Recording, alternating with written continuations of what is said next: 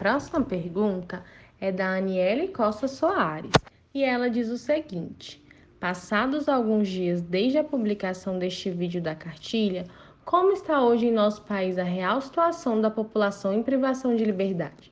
As alternativas propostas no vídeo têm sido efetivadas na prática?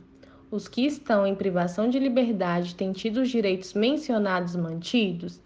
A professora Fernanda Mendes respondeu: há uma enorme diversidade e precariedade entre as unidades brasileiras. Entre elas, impera a superlotação e a precária infraestrutura de saúde. O colapso do sistema de saúde prisional é algo que vem sendo apontado, pelo menos na última década, com vários estudos empíricos e documentados.